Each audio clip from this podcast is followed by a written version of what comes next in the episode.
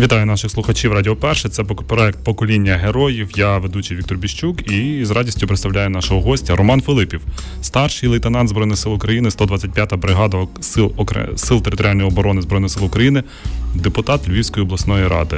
Пане Романе, раді вас вітати в нашій студії. Слава Україні! Героям слава! Одразу такий розрив шаблонів і стереотипів. Депутат і військо. Нас якось так побутує думка, що депутати, вони не служать. А тут ось все по-іншому. Ви зустрічали таке здивування чи запитання, що ви робите у війську? Чи я дозволю собі на «ти» одразу перейти, оскільки ми досить давно знайомі? Та й дотепер таке зустрічаються. Я якось проходив одну співбесіду, не буду говорити з ким, бо це така службова інформація. І перше питання, яке я почув, а що ви тут робите, для чого воно вам? Але я думаю, що ну, це дійсно такий стереотип, бо є інші депутати і Львівської обласної ради, інших обласних рад, і Верховної Ради, і екс-депутати, які служать, які воюють, які показують своїм прикладом те, що ну, є, скажімо, ті обранці, які не просто прийшли там відбувати номер, а дійсно демонструвати усім, що вони готові не тільки працювати, але й послужити цій державі. Ну, насправді я маю пояснення, чому таке здивування, бо дуже часто це так вживається в такому контексті, що я от не піду служити, поки не побачу депутатів на передовій. Тому, якщо нас слухають такі слухачі, то от якщо ви чекали такого знаку, то ось він тут, ось перед вами. Тепер справа, справа за вами. Е, Романе, як ти зустрів повномасштабне вторгнення? Чи пригадуєш це ти ці дні, чи швидше цю ніч двадцять четвертого лютого двадцять другого року? Так, я пригадую ці дні.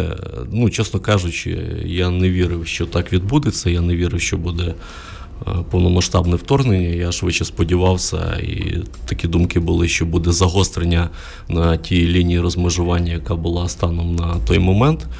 А зустрів, ну, повідомив мене мій друг, який зателефонував десь година п'ята чи шоста ранку і сказав, подивися, що відбувається, це війна. І в той самий день ми зустрілися з таким колективом друзів по житті, ну і так сіли, посиділи, подумали, що робити. Там, до речі, теж були депутати і депутат обласної ради, це я говорю про Богдана Гагалюка, і депутати інших місцевих рад, просто бізнесмени, які абсолютно самодостатні, які забезпечені були, які могли цього уникнути. Ми так посиділи, порадилися, та навіть відкрию таємницю, що і по чарці випили і сказали, ну, треба йти. Для депутатів є поблажки в армії? Ну, не знаю, чи, чи для депутатів поблажки в армії. Я думаю, що це залежить від людини, тобто як людина себе зарекомендувала. Якщо це людина примхлива, з якими постійними неформатними запитаннями, зауваженнями, якоюсь критикою, якимись там іншими примхами, то чи вона депутат, чи не депутат, то до неї буде і відповідне відношення. А якщо людина себе зарекомендувала з правильної сторони, яка виконує накази, яка не вступає в непотрібні суперечки, яка робить те, що, що потрібно робити, то і відповідне ставлення буде. Um... Говорю це питання, виходячи так само із власної, з власного досвіду людини цивільної, яка прийшла в Збройні сили України, для якої цей перехід був також дуже раптовим, двадцять п'ятого чи двадцять шостого лютого.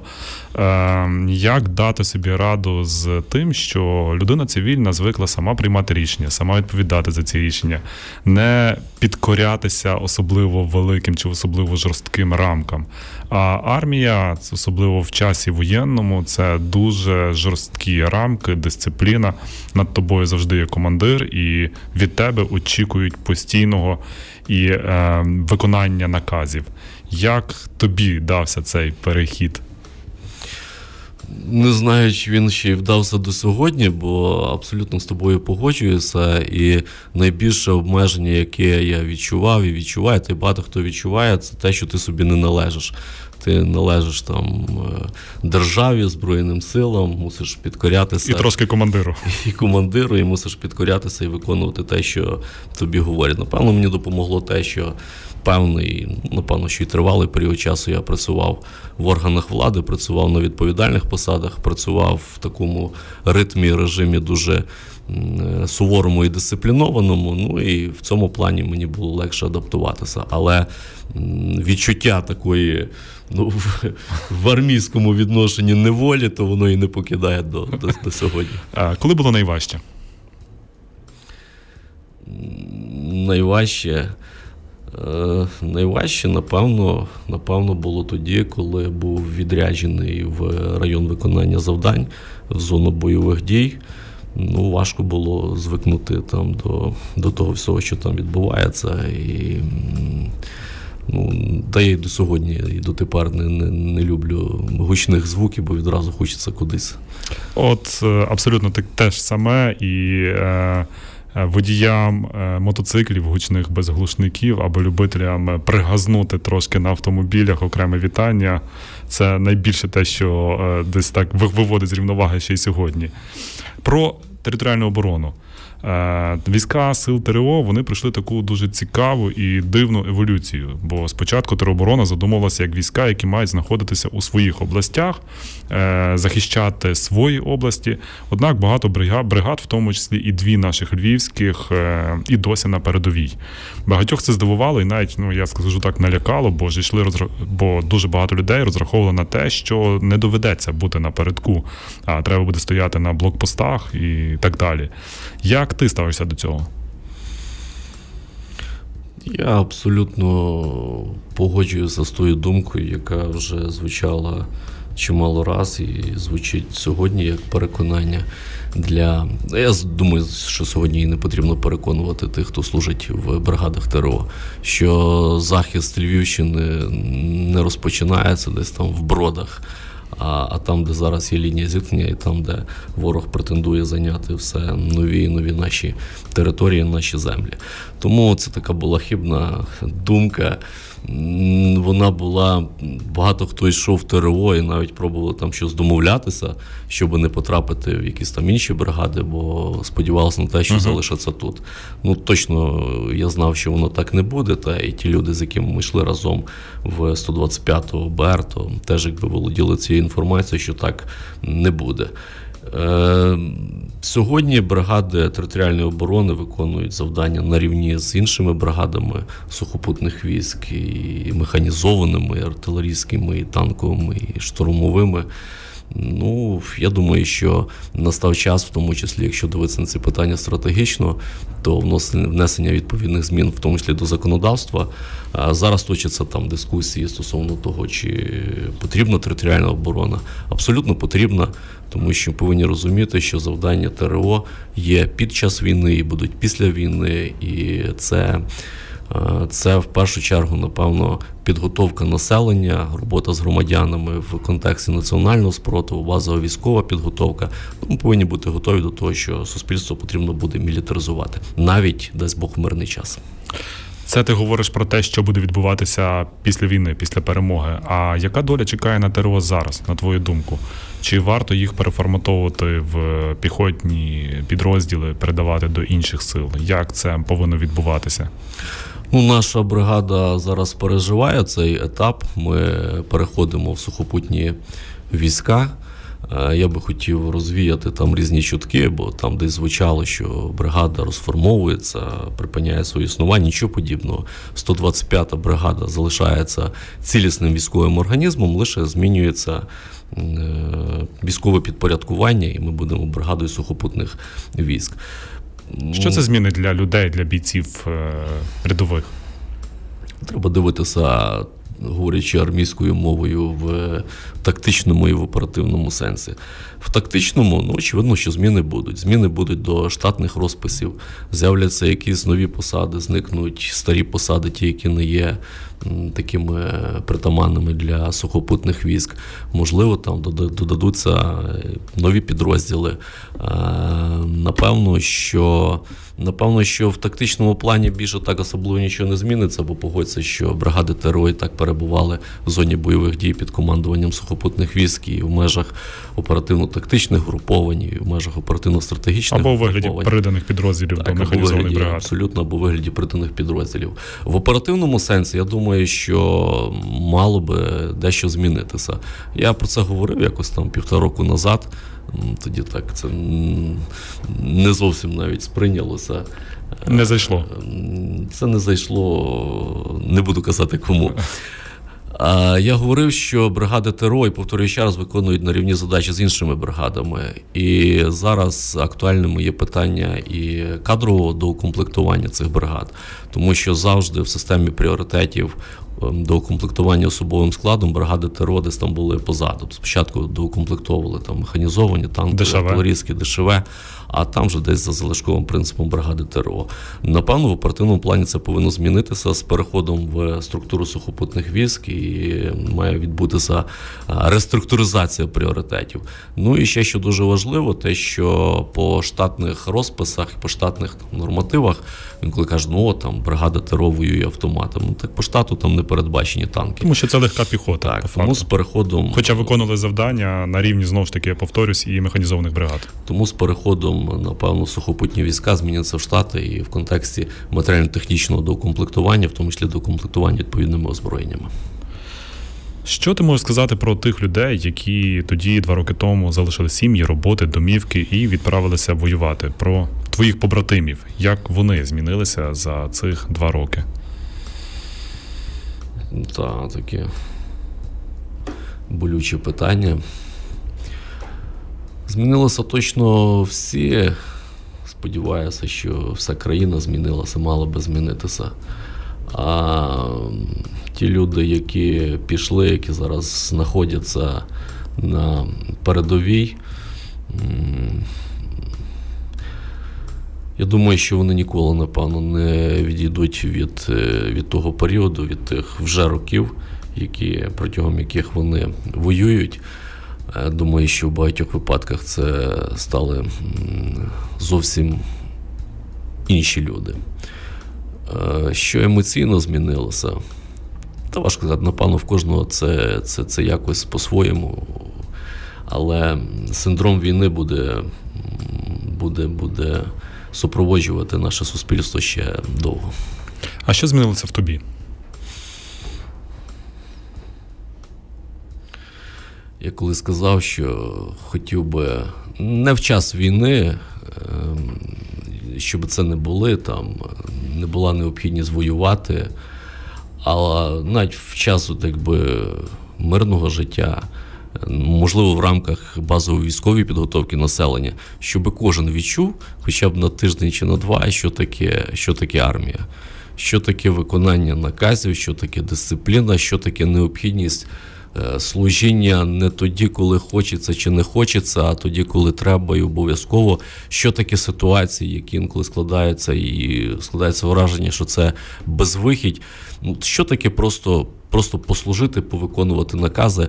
Думаю, що багато кому би це знадобилося, в тому числі багатьом нашим чиновникам, щоб ніколи не говорили, а оце можна зробити, а оце не можна зробити. Вони би зрозуміли, що таке можна, що таке не можна, в трошки іншій інтерпретації. Два роки, ми через, через два тижні, буде два роки початку повномасштабної війни. Два роки – це великий, або навіть, я би сказав, надто великий термін для безперервного виконання обов'язків в зоні бойових дій, для військової служби. Це запитання в контексті норми закону про те, що лише через тридцять шість місяців можуть військовослужбовці можуть отримати право на звільнення. Це та норма, яка зараз найбільше дискутується в е, законопроєкті про розширення мобілізації. Як ти вважаєш, оцей термін, чи два роки, чи вже тридцять шість місяців, тобто три роки, чи він адекватний? Важко говорити про адекватність. Тут скажу, як, як військовий, ставці, командуванню, Верховному головнокомандувачу, головнокомандувачу, Генеральному штабу, їм, напевно, відніше. Вони бачать театр бойових дій, вони бачать, аналізують можливості противника, наші можливості, і тут дійсно рішення приймати їм. Звичайно, що всім хочеться, щоб це якнайшвидше закінчилося. Питання, можливо, навіть не в тридцяти шести місяцях, а в системі ротації. Тому що є такі підрозділи, які знаходяться, ну, фактично два роки на передовій, на так. передовій в окопі. І це, це, це не те, що складно, це словами не опишеш. Тому питання ротації тут набагато важливіші. Ну і, ну і це важливо, це психологічно важливо, коли ти знаєш, що ти вибуваєш з зони бойових дій там на якийсь період часу. Але після цього періоду ти точно повернешся. Так, і тобі оцей період часу треба відпрацювати, відслужити, відвоювати, вижити в кінці кінців, і тоді буде якби відпочинок. Ми завершили якраз на обговоренні нових пропозицій до посилення мобілізації, які зараз бурхливо обговорює українське суспільство та політикум. Проговорили про е, термін, після якого може військовослужбовець претендувати на звільнення. Скажу це так, тому що по-перше, термін це ще обговорюється, по-друге, там є дуже багато додаткових умов. Але ще одна норма, яка викликає дуже багато дискусій, це про зниження призовного віку до двадцяти п'яти років. Як ти вважаєш, це правильно чи ні? Питання мобілізації, воно апріорі складне, бо це ж не, не, не на завод піти, це на війну треба йти. Зрозуміло, що хочеться, аби більше ніхто не воював, і, і це все... Не можу сказати, що цих сил вистачило, бо цим силам теж треба відпочивати, відновлюватися і, і, і демобілізовуватися. Але, та, знаєте, а куди діватися? Тобто ми, ми дійшли до, тої, до того розуміння і повинні дійти до розуміння ситуації, що насправді вибору то в нас якби немає, бо... Або ми будемо воювати у складі регулярної армії, або у складі партизанських загонів, або в складі окупаційної армії, насправді. Ну і говорячи тут, тут на Львівщині, то не хотілося б, щоб тероборона спрацювала як тероборона. Точно би не хотілося. Ну, я завжди говорю, що краще обороняти країну на східних теренах, ще краще на теренах чужої держави, Росії, наприклад, воювати з окупантом. Але точно краще на Сході, аніж у себе біля домівок. Ще одна така норма – це рішення про мобілізацію тих, хто був засуджений. Як, ну, принаймні, за легкими статтями. Як ти ставишся до цього? Та це абсолютно нормальна норма. Це, знаєте, так чогось укорінилося в суспільстві. У нас така система виконання покарань радянська ще, та, що от, там засуджений, це все, це, це тавро на все життя. Абсолютно нормальні люди, які десь уступилися, помилилися, але якщо вони виявляють таке бажання, не треба зі Збройних сил робити. Це про це теж багато говориться, що служба в Збройних силах – це, це покарання, це, напевно, має бути честь, в тому числі для тих людей, які були засуджені, але, ну, звісно, що не, не для всіх, бо засуджені теж бувають різні. Але ті, які виявляють таке бажання і хочуть захищати країну, то чого б ні. Як, ти, як загалом налагодити оцей процес призову і мобілізації? У нас на телеканалі «Перший Західний» вчора був ефір антиток-шоу, і ми розглядали це питання. І насправді мене здивувало, що ми запросили представників бойових бригад, які мають свої рекрутингові центри, у Львові, зокрема. І мене здивувало найбільше те, що представники бригад, які мають найбільш, ну, мотивованих бійців, це і Азов, це Третя Штурмова, це батальйон Давінчі, вони кажуть, що нам не потрібно, щоб для нас ловили когось на вулицях і приводили до нас насильно. Ми будемо самі набирати і будемо набирати найкращих серед, мобіліз... серед мотивованих людей. На твою думку, чи можна цей досвід поширити загалом на всі Збройні Сили України? Тут потрібно все-таки, напевно, зупинитися в першу чергу на мотивації. Я думаю, що ми пройшли еволюцію мотивації. Погодься, що перша хвиля чи перший етап мотивації був тоді, коли в тому числі ми з тобою стояли там десь в чергах до територіальних центрів комплектування. Я вважаю, я би це назвав така ментально-емоційна мотивація. Так, треба йти воювати, захищати, бити ворога. А зараз ми прийшли до того рівня мотивації, що інших варіантів виходу якби немає, ну, ну бо, бо, треба, бо треба вже себе в кінці кінців захищати mm-hmm. себе, своє право на існування, своє, навіть, навіть там я не буду говорити пафосно, право на державу, право на країну, просто право на своє існування як, як людини, як громадянина. Якщо вдається і третій штурмовій, і іншим підрозділам і організмам військовим, про які ти сказав, в такий спосіб, в рекрутинговий спосіб набирати мотивованих бійців, я думаю, що такі мотивовані люди ще є, їх чимало, можливо, десь треба трошки переконати, то окей, але я більше ніж переконаний, що рекрутингових і зусиль рекрутингових центрів, в тому числі тих, які створюються Міністерством оборони, буде занадто мало, бо навіть речники Міністерства оборони говорили про те, що в такий спосіб вдасться забезпечити виконання там тридцять відсотків, так би мовити, планової мобілізації, а все інше, ну, це повинна бути, я не скажу, що традиційна мотивація, бо я все-таки не, не дуже великий прихильник репресій, а швидше... Традиційна прихильник... мотивація, це дуже, це дуже інтригуюче, інтригуюче звучить, розуміючи, що це мова йде про центри комплектації. Так, я більше прихильник стимулів для, ось, для військових. Дуже цікаво про стимули. Знову ж таки, я посилаюсь на вчорашній ефір, ми проводили опитування серед звичайних львів'ян, яка, яка має бути мотивація для того, щоб люди, ну, ну, скажімо так, не розбігалися, коли бачать військових працівників центру комплектації. І один чоловік сказав, що має бути фінансова мотивація. Але мене це дуже здивувало, тому що як вам не вистачає від п'ятдесят тисяч до сто двадцять тисяч гривень? Ну, сто двадцять тисяч – це на першій лінії зіткнення, а п'ятдесят тисяч – це двадцять тисяч плюс тридцять. двадцять – це зарплата, тридцять – це бойові, які знаходяться не на першій лінії. Яких ще грошей вам не вистачає? Думаю, що, ну, тут важливо зрозуміти і усвідомити. Нехай і чують і, і патріоти України, і, і навіть ті, які, і, які можливо, використовують, використовують, пробують використовувати різну інформацію для підриву нашої обороноздатності. В Україні точно не перевелися патріоти, і точно не всі патріоти воюють зараз на Сході чи перебувають в Збройних силах України. Є в нас мотивовані, ті, що хочуть служити, і ті, що будуть служити. Точно є. Не, не треба, що от все, там, нічого не виходить. Получається і в плані мобілізації теж. Але потрібно внести зміни відповідні до законодавства. Цей збірний закон, так би мовити, який вносить зміни до багатьох законодавчих документів, він повинен врегулювати питання, про які ми сьогодні теж говорили. Це питання ротації, щоб було зрозуміло, на який період, а, яка зміна підрозділів, організмів тощо. Ну, не самих підрозділів організмів, бо це закрита інформація, але питання того, скажімо, в якому порядку буде відбуватися ротація, це дуже важливо. Питання фінансових стимулів – це теж дуже важливо, бо пригадаю, як це було спочатку. Тоді по сто тисяч отримували всі в районі виконання завдань, і навіть якщо район виконання завдань був така, ну так би мовити, смуга була трохи тихіша. Так. А зараз і в не в тихіших смугах, тобто там вже змінилися правила.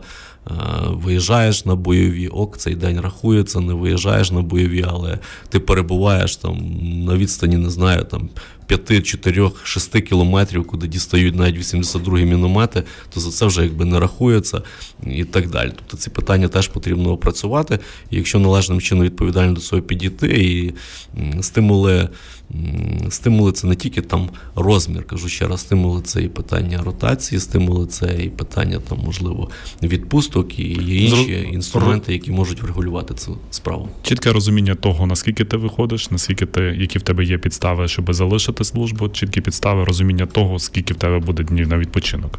Тобто прозорі правила гри, десь так. Абсолютно. Я вже говорив, що в тебе рідкісне поєднання депутата обласної ради, депутата місцевого самоврядування і ще й військовослужбовця, який вже другий рік виконує бойові завдання. Тому запитаю про урядове рішення, аби забрати військовий ПДФО до держбюджету. Це рішення було прийнято в листопаді минулого року і фактично за жовтень, листопад, грудень та грудень минулого року і вже повністю цей рік громади не отримують податок на доходи фізичних осіб, від який надходить від військових. Громади втратили від цього і переважно більшість з них дуже болісно на це відреагували. Яка твоя думка? Чи правильний це був крок? То я би на це подивився масштабніше, значно масштабніше. Тобто, з однієї сторони, так, це втрати для громад, і багато хто каже, що це нівелювання принципу субсидіарності, що гроші, бюджетні кошти мають бути наближені там до максимально наближені до, до, до споживача, ну в нашому випадку до військового, який там з якоїсь громади пішов воювати.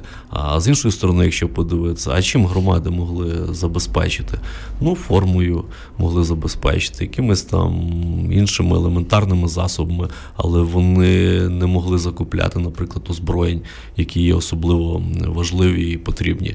Тобто мова сьогодні повинна йти про лібералізацію законодавчих нормативних документів, які би спрощували механізми забезпечення комплектування не тільки речовим майном, а в тому числі озброєнням, за рахунок різних джерел фінансування, в тому числі за рахунок місцевих бюджетів. Тобто замість того, аби забирати гроші місцевих громад, треба було дозволити місцевим громадам купувати танки. Умовно, умовно, звісно. Умовно танки, але не, не танками єдиними. Припустимо, от, е, я вважаю, що ми втратили дуже багато грошей на цьому. Бо інколи та чи інша громада, намагаючись допомогти своїм же військовослужбовцям, питається, ну от, що вам треба? Ну, треба міномет. А ні, міномет ми не забезпечимо. Що ще треба? Треба міни. А ні, міни теж ми не можемо купити. Ну, що ще треба? Ну, треба, не треба, ну, може, там ще третій комплект форми. Ну, окей, купимо третій комплект форми. Але, ну, напевно, що третій комплект форми в системі пріоритетів точно поступається мінам і мінометам. Звісно.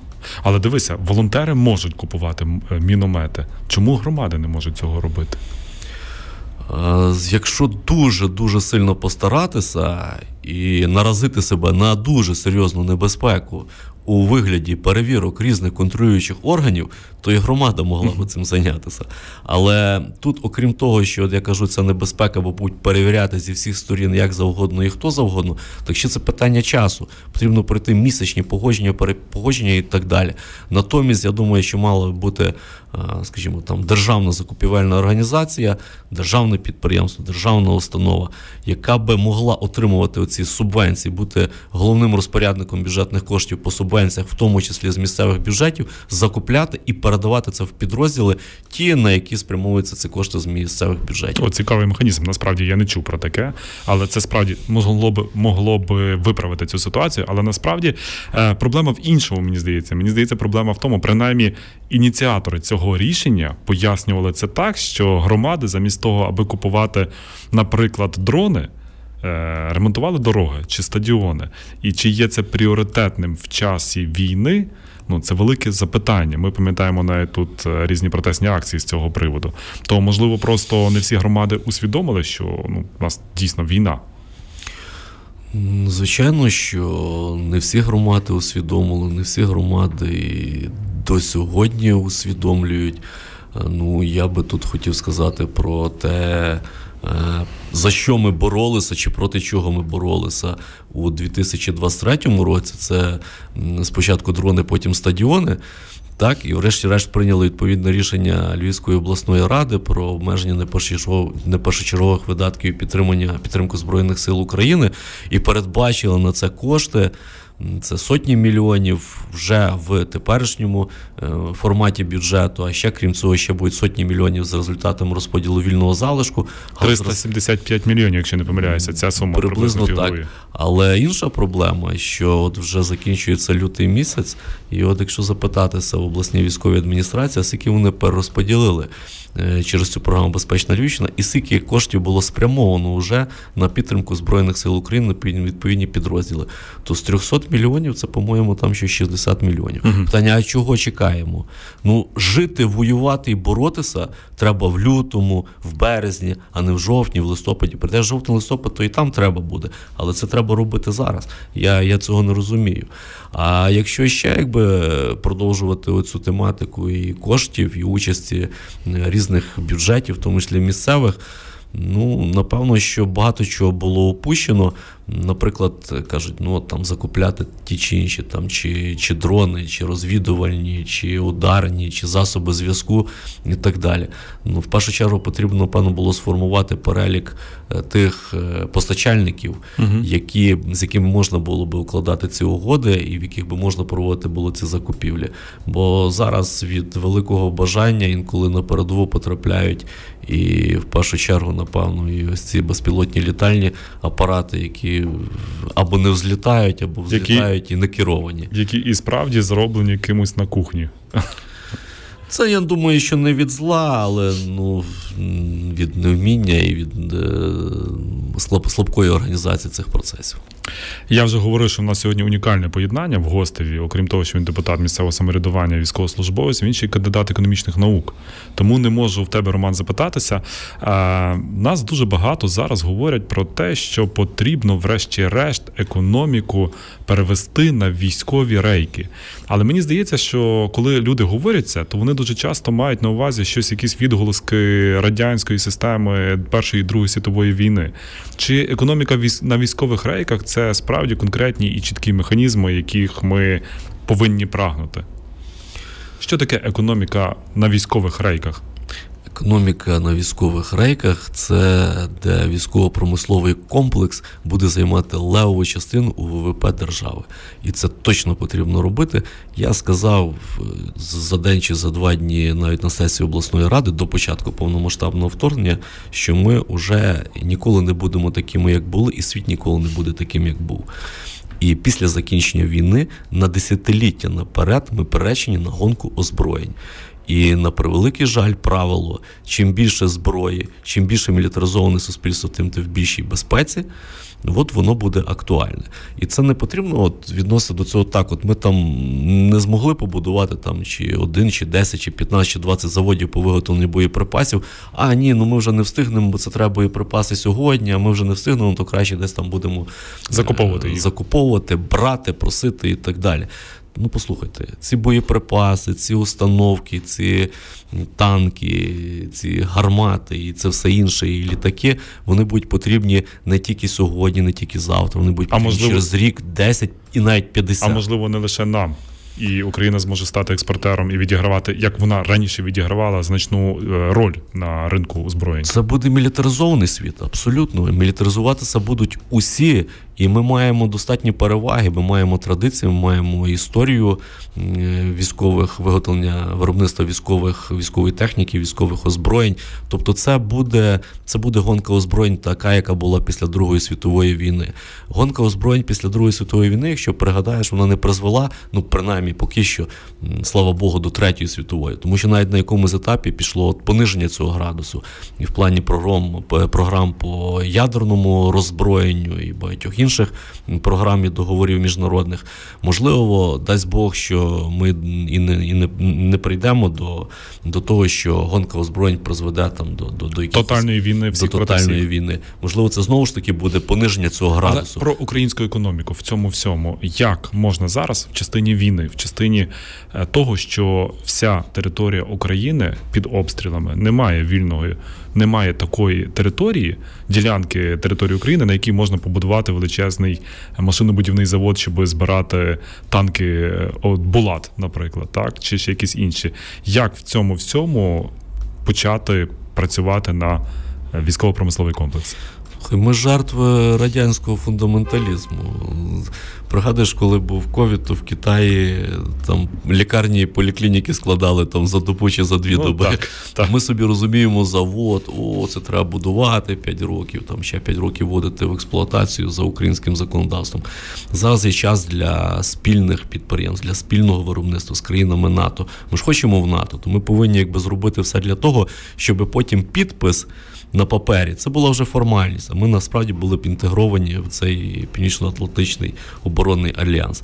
Спільні підприємства, спільні виробництва. Не факт, що це потрібно робити на території України. Uh-huh. Можна і на території uh-huh. України. Але потім ці підприємства опиняться на території України. Але ну, над цим треба працювати було і раніше, над цим треба працювати зараз. І це абсолютно посильні речі. Ну, насправді, з останніх заяв і президента України, і прем'єр-міністра України, я бачу, що в цьому напрямку рухається, тому що кожна друга заява на військову тематику президента України стосується якраз розвитку військово-промислового комплексу. Але як ти вважаєш, чи не надто це пізно на другий рік війни? Чому саме зараз, а не в двадцять третьому році? Можливо, зрозуміли, що війна – це не два-три тижні, а роки, роки і роки?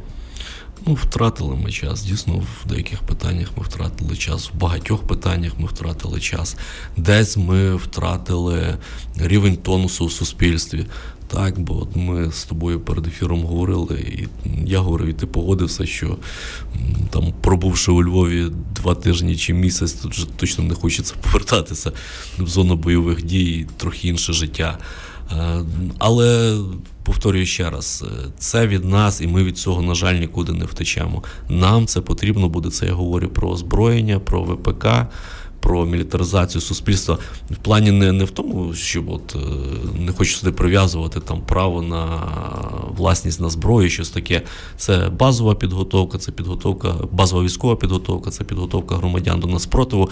Це має дуже великий такий ментально-політичний ефект, тому що будь-який ворог, який бачить, що в сусідній чи не в сусідній, якійсь іншій країні, на яку він може зазіхати чи хоче зазіхати, населення готове, підготовлене, військово навчене, є відповідні озброєння, ну, напевно, бажання в нього точно не буде виникати туди якось посягати. До речі, а як ти ставишся до права на вільне володіння зброєю вогнепальною? Зараз законопроект знаходиться на першому, в першому, на розгляді Верховної Ради і прийшов перше читання. Таке, знаєш, двояке в мене до цього ставлення, може ще до кінця не сформоване. Знаєш, в плані жарту я там пригадую собі Донеччину, е- і Лиман, і Краматорськ. В якому плані згадую собі Донеччину, бо там дуже багато військових, і навіть, навіть інколи там на дорозі не всі якби дотримувалися правил дорожнього руху. На жаль, багато аварій було з цього приводу, але ніхто ніколи на кого не кричав, бо ніколи не знав, може там в машині більше набою і більше зброї. Погоджуюся, як людина, яка прожила більше року з людьми, які е, не розлучалися з автоматами, я абсолютно погоджуюся, що жодного випадку несанкціонованого застосування вогнепальної зброї, назву це таким канцеляризмом, в мене я не бачу при собі, біля себе. Знаєш, це можна вийти тут в центр Львова, і як їдуть водії, там кричать один одного, щось матюкають. Кажу, там хлопці такі жорсткі, і бачили бої, ну один до одного, нічого не говорив, кажу, бо вони ну, знав, кого більше. Це якось е, припущення того, що твій співрозмовник може мати карабін, та якось спонукає до ввічливості. Але з іншої сторони ще потрібно дивитися на те, теж говорили сьогодні, що буде синдром, синдром війни в uh-huh. українському суспільстві ще багато років. І, на превеликий жаль, прийдуть, повернуться воїни з достатньо травмованою психікою. І, та й не тільки справа в воїнах. Думаю, що, напевно, напевно, що все-таки ми до цього не готові. Зрозуміло. Час нашої розмови збігає до кінця. І останнє запитання, яке я задаю нашим усім моїм гостям. Е, якою буде українська перемога? Що має відбутися, щоб Роман Филипів сказав, що так, ми перемогли? Це перемога.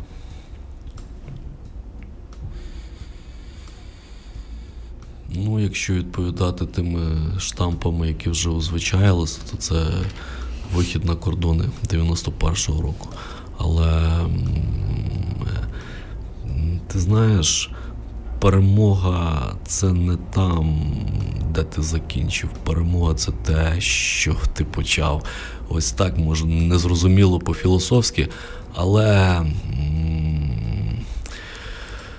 е, перемога – це вихідні позиції, які ми отримуємо за результатами, чи в результаті після закінчення війни, так точніше буде. Якщо цими вихідними позиціями будуть гарантії безпеки в НАТО, е- хоча це так складно говорити, бо всі розуміємо статут НАТО і туди не беруть держави, які перебувають в війні, але є інші гарантії безпеки, є інші можливості для забезпечення власної цілісності. Якщо це будуть економічні стимули в плані там входження в Євросоюз, якщо це буде правильне відношення насправді суспільства і влади до того, що, що потрібно бути що, готовим, що незалежність це не те, що там далося, і воно так буде, а це те, за що потрібно боротися постійно в цивільному житті, не допускаючи воєнного стану і військових дій. Оце буде наша перемога. І хай буде так. Роман Филипів, старший лейтенант сто двадцять п'ятої окремої бригади Сил Територіальної оборони Збройних сил України, депутат Львівської обласної ради, був гостем програми «Покоління героїв». Романе, дякую тобі за час і за розмову. Дякую. До наших глядачів і слухачів звертаюся. Почуємося наступного тижня.